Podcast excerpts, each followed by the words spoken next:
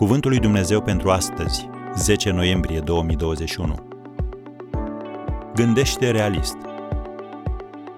Cine dintre voi nu stă mai întâi să-și facă socoteala cheltuielilor? Luca 14, versetul 28. Realitatea este diferența dintre ceea ce îți dorești și ceea ce ai. Dacă ești o persoană optimistă, poate ți se pare greu să gândești realist. Firește, ai putea crede că o astfel de gândire este opusul credinței. Nu, credința nu neagă problema, ea te conectează cu Dumnezeu prin ale cărui puteri poți ieși biruitor. Iată două avantaje ale unei gândiri realiste. 1. Vei micșora riscurile inutile. Toate faptele au consecințe. Gândirea realistă te va ajuta să descoperi care ar putea fi acele consecințe. Și asta este foarte important atunci când faptele tale îi afectează pe alții.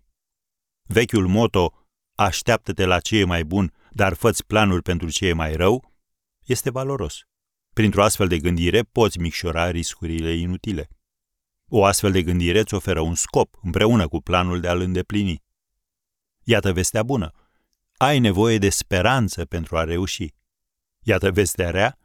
Trebuie să înțelegi că speranța nu este o strategie.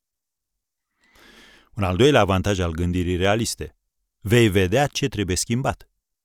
Oamenii care se bazează numai pe speranță pentru a avea succes, rare ori au ca prioritate schimbarea. Dacă ai numai speranță, asta înseamnă că succesul nu ți este la îndemână. E o chestiune de noroc și de șansă. Așa că, de ce să te mai deranjezi să te schimbi? Numai când realitatea te privește în față, îți dai seama ce trebuie schimbat.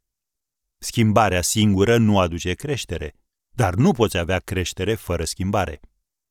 Al urma pe Hristos înseamnă a avea viața cea mai binecuvântată și mai plină de bucurie pe care ai putea o avea. Dar trebuie să plătești un preț pentru asta.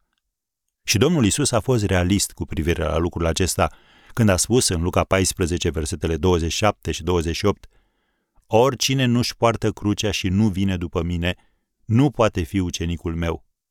Cine dintre voi nu stă mai întâi să-și facă socoteala și așa mai departe.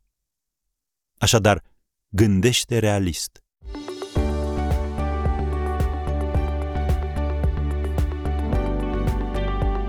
Ați ascultat Cuvântul lui Dumnezeu pentru astăzi, rubrica realizată în colaborare cu Fundația SER România.